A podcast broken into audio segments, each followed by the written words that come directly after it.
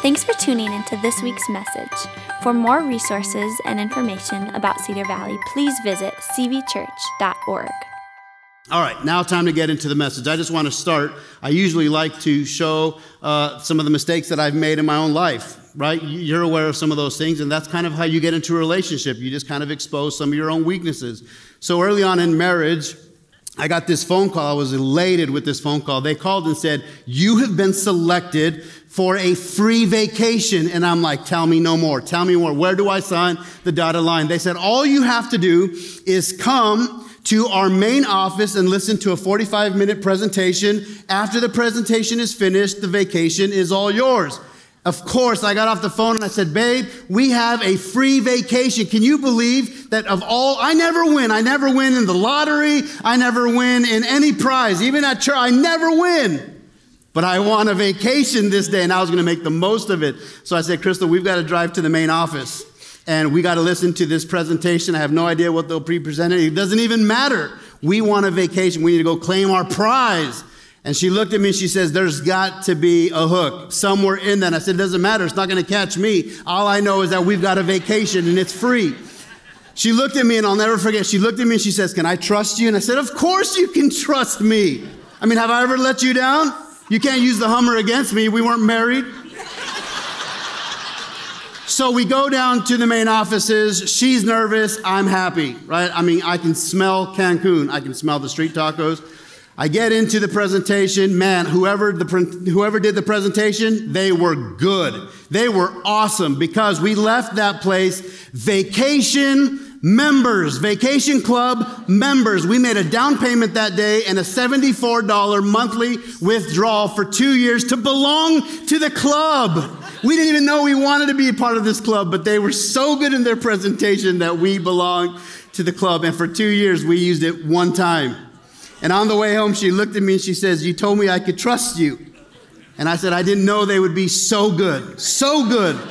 So good. Be careful if you ever receive that phone call. if I kind of give you a little more insight to my own personal life, and I'm being completely honest, I would say the way Crystal looked at me that day and said, I thought I said, I thought you said I could trust you. I have had moments like that. This could be shocking to you, but it's the truth. I've had moments like that in my life where I say that exact thing, but to God. I thought you said I could trust you. I mean, these days, you just watch the news for a few minutes, you could easily go into doubt mode. If there was a great big God, there's no way stuff like that would be happening. You look back at the history of my life, there have been seasons in my life of deep pain, confusion, just didn't understand. All I could say was, God, I thought you said I could trust you. I thought you said I could trust you with my life.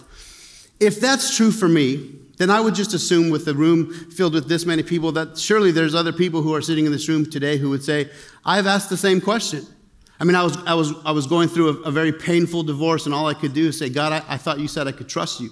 Maybe it was when the diagnosis with terminal illness, and, and, and you just drove away saying, God, I thought you said I could trust you.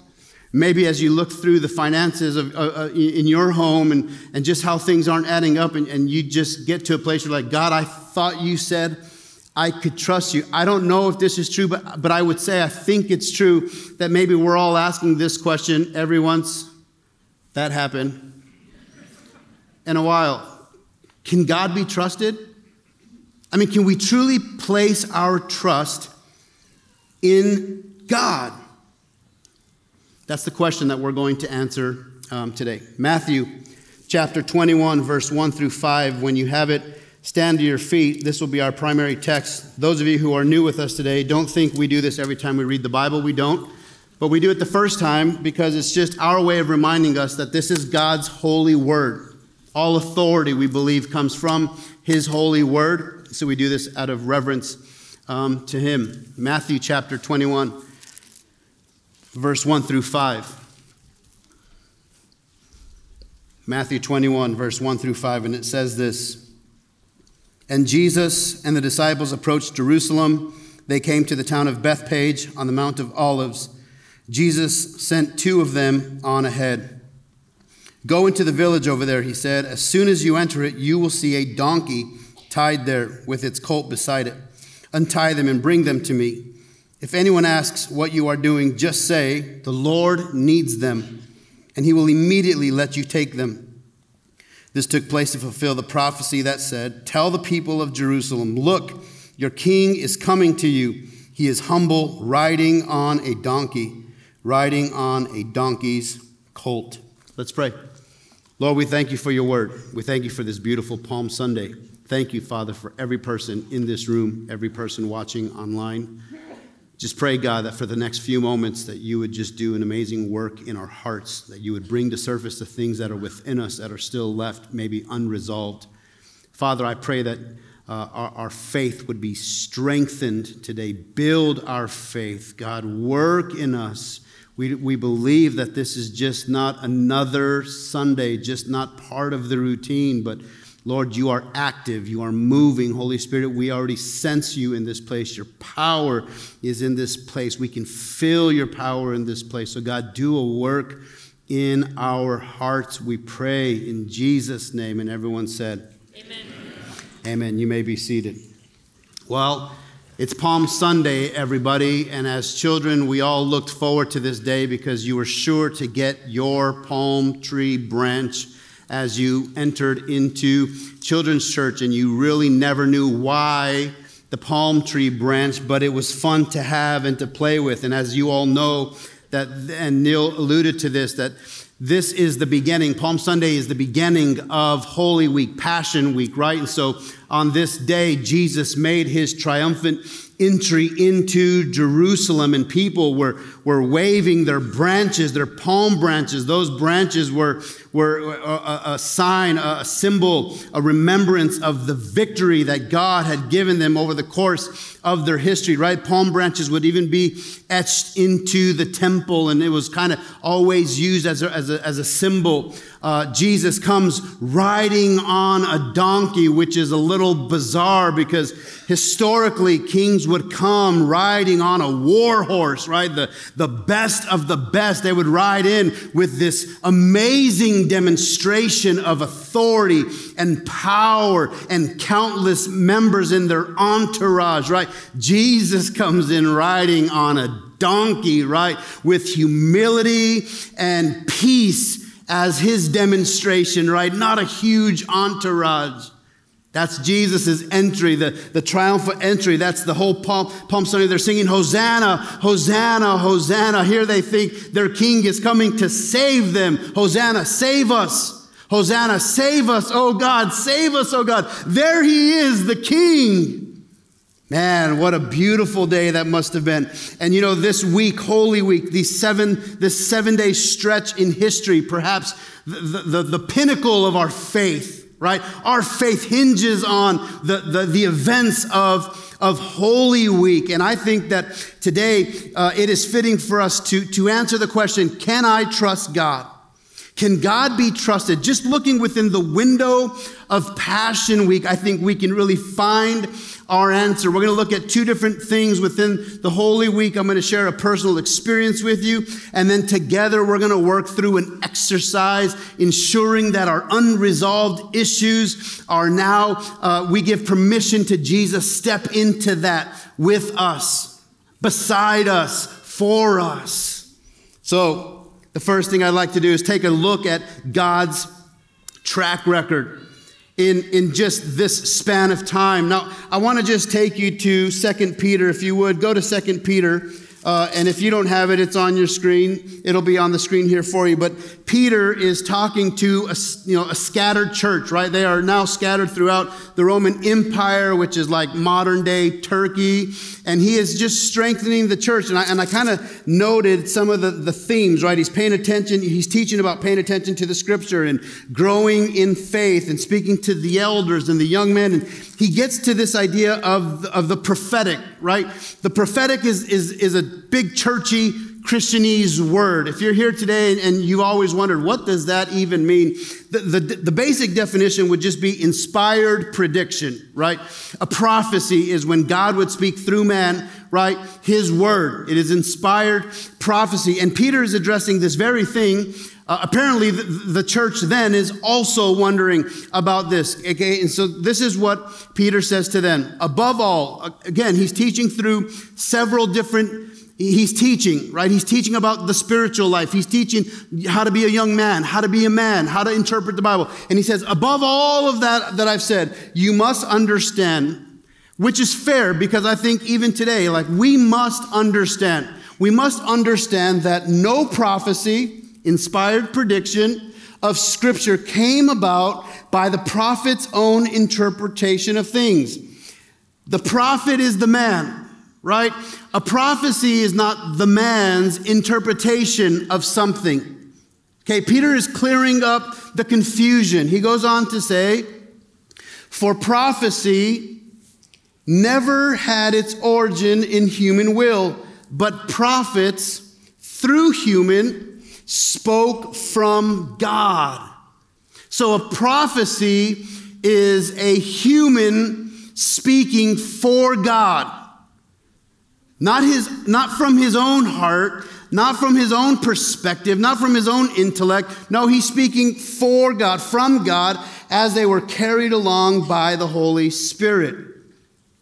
Okay, so, so we now know that there is prophecy. The Old Testament points to Jesus in the New Testament. All of the Old Testament points to Jesus. All of the Old Testament points to Jesus. Now, let's go back to our primary passage, Matthew chapter 21 4 and 5, and it says, So this took place to fulfill the prophecy, the inspired, right, prediction that said, Look, your king is coming to you. He is humble, riding on a donkey. Okay, this was said. This was said before it happened. So now let's go to Zechariah chapter 9, verse 9. And this is what it says. The Old Testament points to Jesus. Zechariah 9 9 says, Look, your king is coming to you. Keep in mind, this is 500 years before Jesus. 500 years before Jesus would say to the two fellows in the suburbs of Jerusalem, Go into that city and you will find a donkey and its colt tied to a fence post Remember when that happened? 500 years before that, the prophet said this Look, your king is coming to you. He is righteous and victorious, yet he is humble, riding on a donkey. Righteous and victorious, the palm, the palm tree branches are a symbol of victory. 500 years before this takes place, you already see that, that even down to the detail of the donkey, the Palm Week, the, the, the, the Holy Week, Passion Week, there are hundreds of prophecies fulfilled just during this week alone.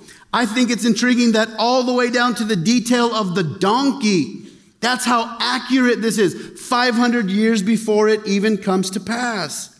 And then Isaiah 53, many of you are familiar with this. I don't have all the verses on the screen, um, for this one, but let's go to Isaiah. If you have your Bible or your phone, pull up Isaiah 53. Isaiah, Jeremiah, Lamentations, Ezekiel, Isaiah 53. Now, Hezekiah is 500 years, Isaiah 700 years before this moment. Isaiah 53, and then we're going to come up a few verses. We're going to go to, I'm just going to read a few verses out of this so let's go to 52, verse 14. It says this But many were amazed when they saw him, him being Jesus. His face was so disfigured, he seemed hardly human. And from his appearance, one would scarcely know he was a man, he being Jesus. Now we go to chapter 53, verse 3. He was despised and rejected, a man of sorrows acquainted with the deepest grief. We turned our backs on him and looked the other way. He was despised, and we did not care. Verse 4 Yet it was our weakness he carried, it was our sorrows that weighed him down. And we thought his troubles were a punishment from God, a punishment for his own sins. Who are they talking about? Jesus. Verse 5 But he was pierced for our rebellion crushed for our sins. He was beaten so we could be whole. He was whipped so we could be healed. Now, if we just jump to Mark chapter 15, verse 15 through 20, here's what it'll say. Go to Mark chapter 15, Keep your fingers where you're at. Keep your fingers in Isaiah. Don't lose that.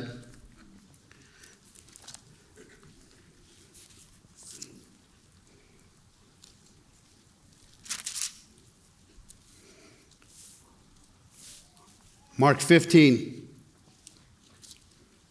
So, to pacify the crowd, Pilate released Barabbas to them. He ordered Jesus flogged with a lead tipped whip, then turned him over to the Roman soldiers to be crucified. Do you guys know what flogging is?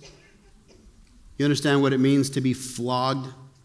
That's the ultimate humiliating beatdown of beatdowns. Isaiah, 700 years before, says exactly that. Let's go down to verse 17. They dressed him in purple robe and they wove thorn branches into a crown and put it on his head. Then they saluted him and taunted, Hail, King of the Jews! And they struck him on the head with the reed stick, spit on him, and dropped to their knees in mock worship. When they were finally tired of mocking him, they took off their purple robe and put his own clothes on him again. 700 years, the prophet Isaiah spoke. God spoke through the prophet Isaiah of what would happen to his son Jesus.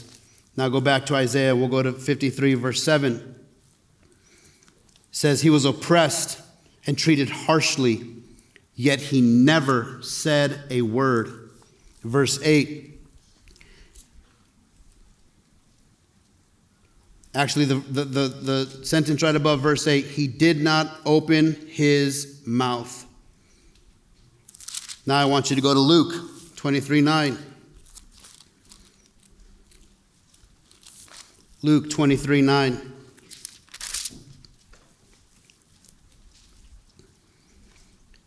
He asked Jesus question after question, but Jesus refused to answer. Question for you Can God be trusted? If God says he's going to do something and he does it, it proves him as trustworthy. Would you agree?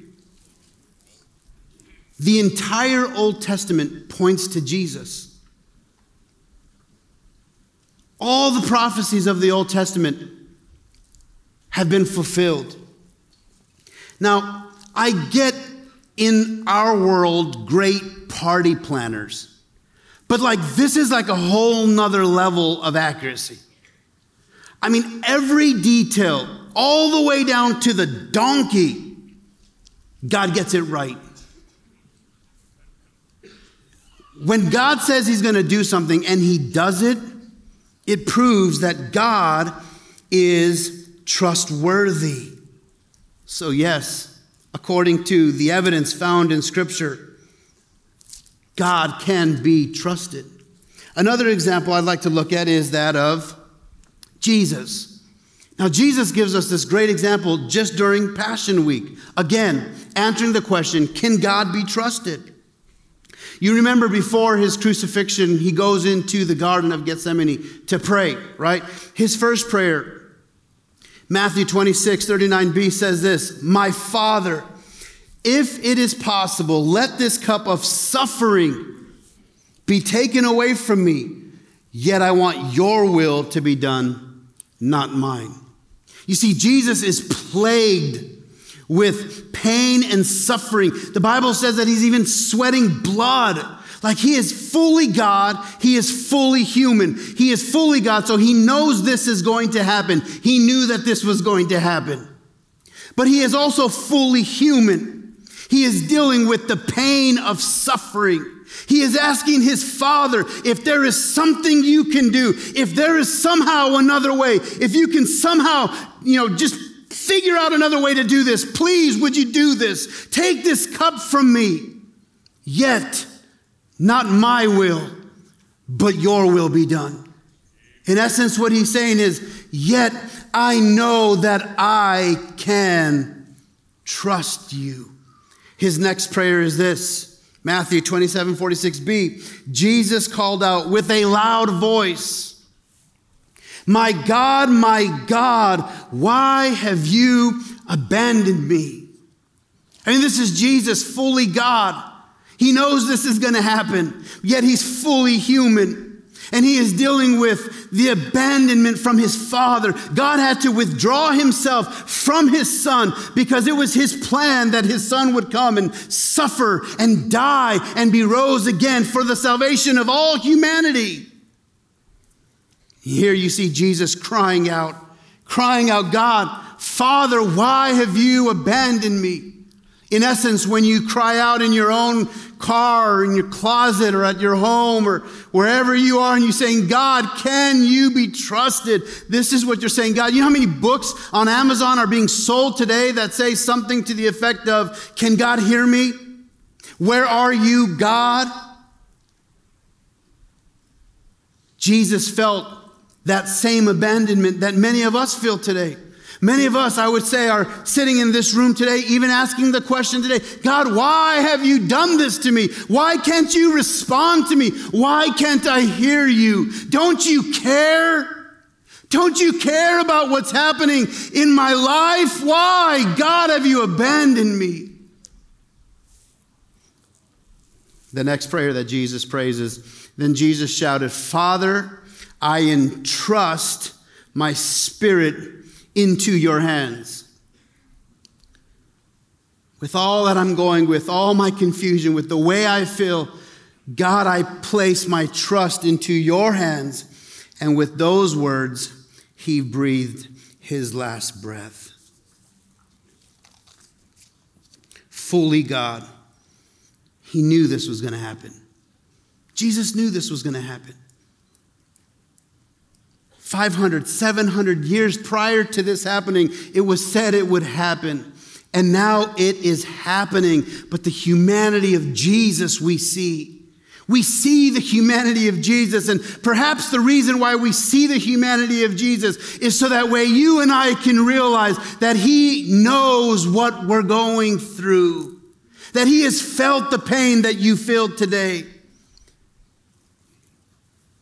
So the question once again for you and I is can I trust God? Can I trust God? Everything He says He would do, He did. Can I trust God? His own Son trusted Him. Now, there's been some things in my own life, and I'm going to share some things with you that you maybe don't know. One thing you know is this the joy of our life is certainly Aiden, almost nine years old. When he was born, it really threw me into a dark place.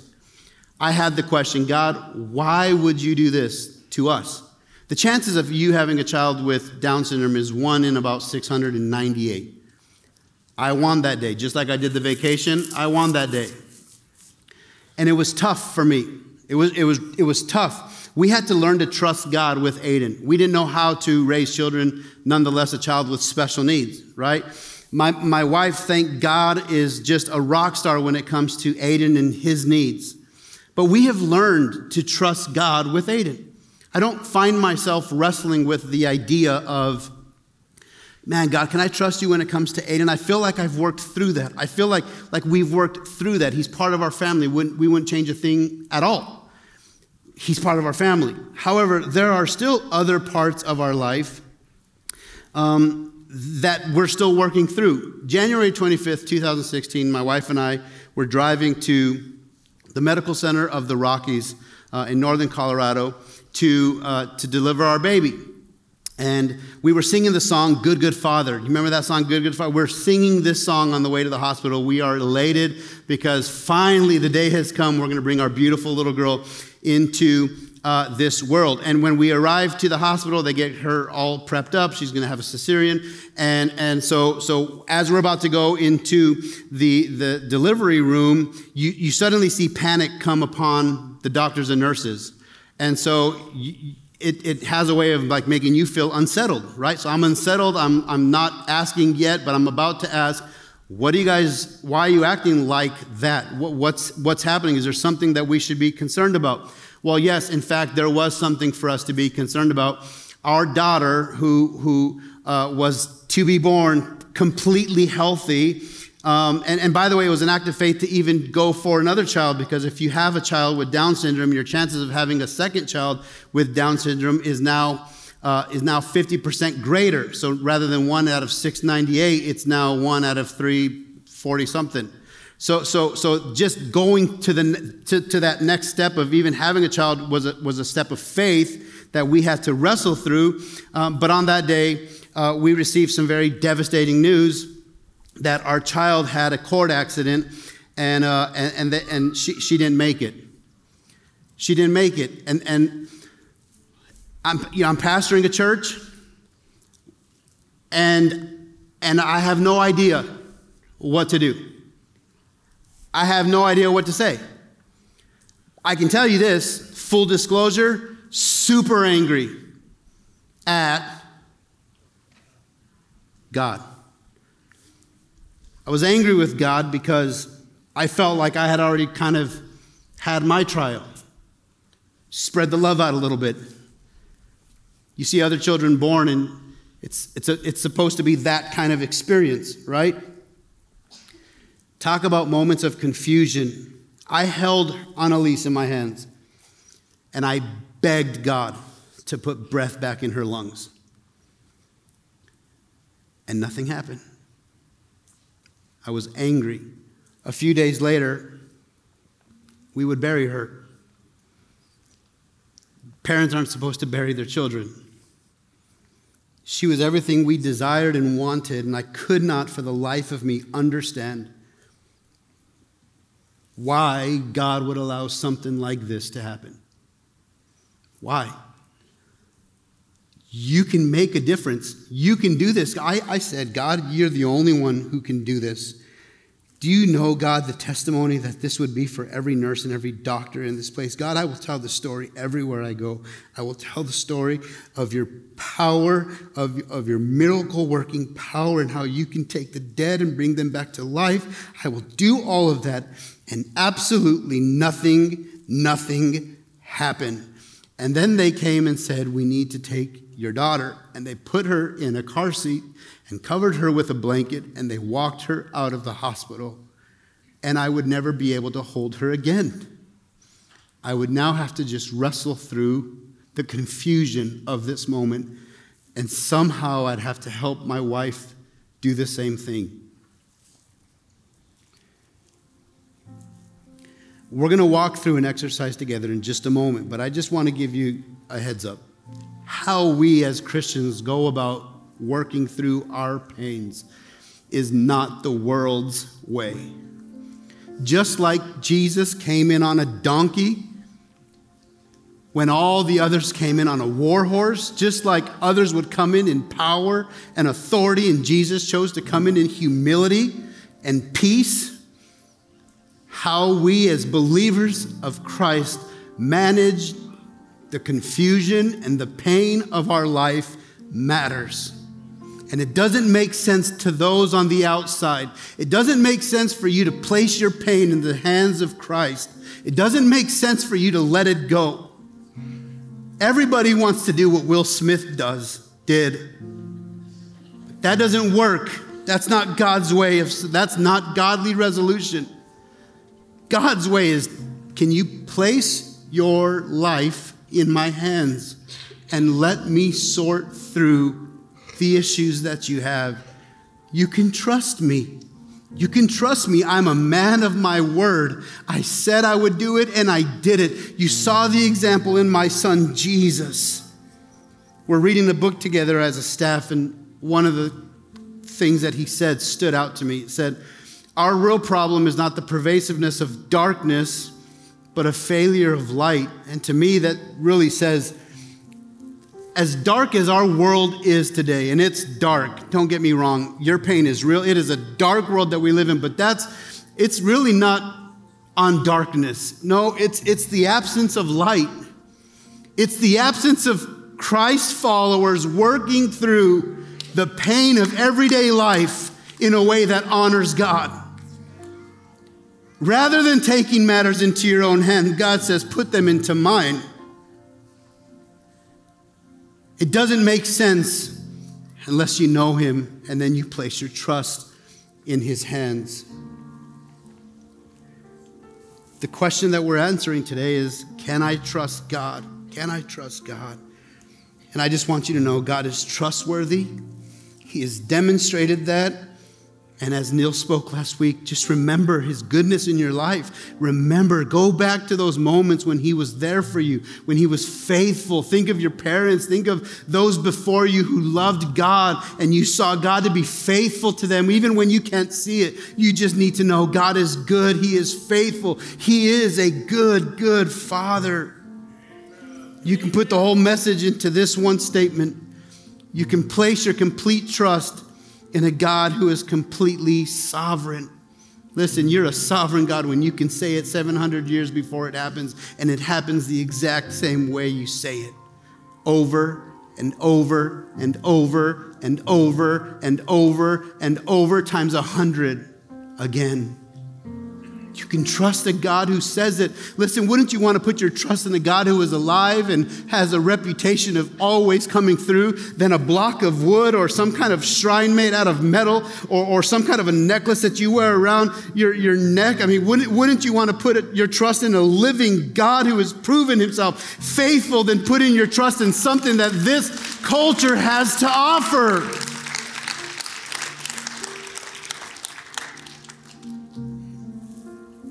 So here, here's how we're going to respond today. We're going to do two things together.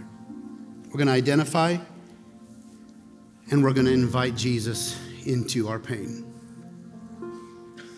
So I just want you to trust me with something. I want you to close your eyes right there where you're at, and I just want you to make a bowl with your hands. Just make a bowl with your hands. And, and I'll just say this at any moment as I'm walking through this with you right there where you're at, if you feel like you need to just skip the step and come to the altar and just weep before God or lay your pain out before God, j- just be obedient to whatever it is you feel the Holy Spirit doing in you. But as you have that bowl right in front of you, I just want you to think for a moment of your unresolved issues and pains not the things you've worked through, but the things that you haven't worked through. And I'll just be honest with you. Some, for some of us, it's, a, it's, a, it's, a, it's an unforgiveness that's been there for far too long. Not, not one year, not two years, not five years, maybe 10 years, 15 years, 20 years. And it, it is there and it's not going anywhere. Maybe it's bitterness Maybe it's bitterness because of a tragic event that took place in your life and you just can't get over it. The only one you can blame is God because no one else could allow this to happen but God, and it's there. And you do your best to walk through the motions of being a faithful Christian, a faithful husband, a faithful father, but there's this thing there that is unresolved and it causes you to ask the question God, can I trust you? I don't know what that issue is for you. I shared with you one of the things that I'm dealing with, and that still to this day I question. I don't understand. I do know that we're working through it because we later would have a daughter. Her name is Adelie, and my wife named her Adelie because the name Adelie means God is great. And it's not that we felt that way in the moment, it's just that we knew that was true. And so, what is it that you would say, This is what I have in my hands? Do you have that thing? Do you have that thing that that you just know that's my issue? That's for sure the unresolved thing in me. It's been a part of my life too long. You may even feel this pressure. And it's for sure Satan, and he's he's just trying to get you to say, don't, don't expose it. Don't get emotional don't open this can of worms, just let it pass you by. And I just want you to know that's not that's not the resolute. That's not that's not what what we need to do today. God is saying, you can put that into my hands and trust me with it. I'm a man of my word. I am a faithful God. I am sovereign. I am alive and well. I know everything about your life, the detail of your life. Do you have that thing? And now that you have that, I want you to invite Jesus into that pain. And I just want you to consider what Jesus would say about resolving that. Maybe it's encouraging you to forgive and move forward.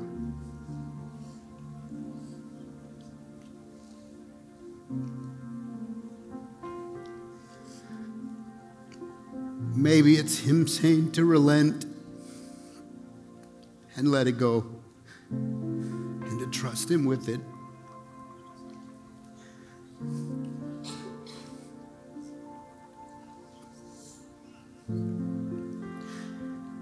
We can't turn our back on Him now. We're committed to this thing. We asked the Holy Spirit to move in our hearts before we started this, and He's done that. Now we can't avoid this. We're committed to this thing. Listen, if this is you and I'm speaking directly to you, I just want you to just get up out of your seat and come to the front right now. Come, come, just step out. There's a lot of you. There's a lot of you. Step out of your seat right now. It could be the pain of a wayward child. It could be the pain of a tragic event in your life. It could be the pain of betrayal. There are so many things that we deal with in this life, so many things that have caused us to doubt in God. And I want you to come forward at this moment. Just, you're doing this for yourself. You're doing this for yourself. You're doing this for yourself.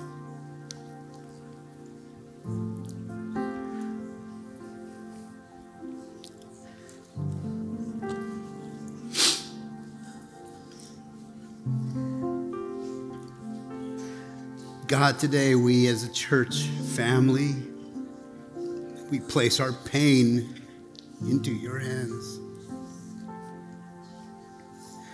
We can't do anything with this pain. It has plagued us for too long. It has determined our course too long. It has, it has changed our behavior for too long. It has deprived us of joy for too long. It's been a filter in our life for too long. And we don't want to live this way. We can't live this way. It's exhausting living this way. It's not the way you designed us, it's not the way you created us. It's not the way that culture teaches us to respond. It's your way, God, and it looks upside down, but it is. It is, God, it is. We're trusting you. We're trusting you. We are trusting you. And before I go forward, I just I just know without a question in my mind, I, I just sense God saying to pause because there are some of you fighting this, just fighting it I'll just avoid it. I'll get over it on my own. Please respond. Please respond. This could be this could be big in your life. This could jumpstart something special in your life. You could have your very best days in front of you if you'll trust God with the pain of your life, with the confusion of your life, with the confusion of your life.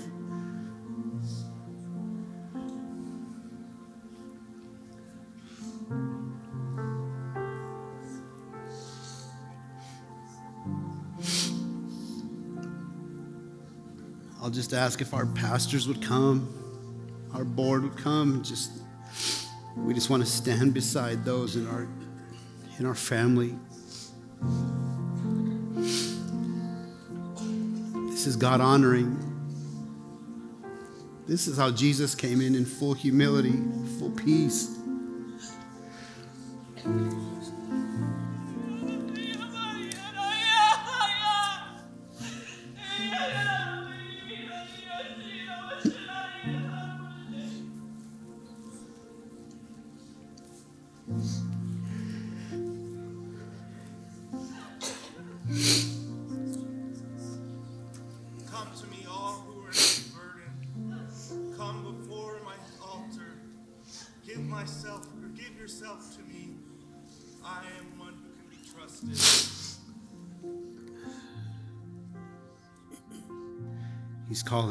Morning. He is calling you this morning.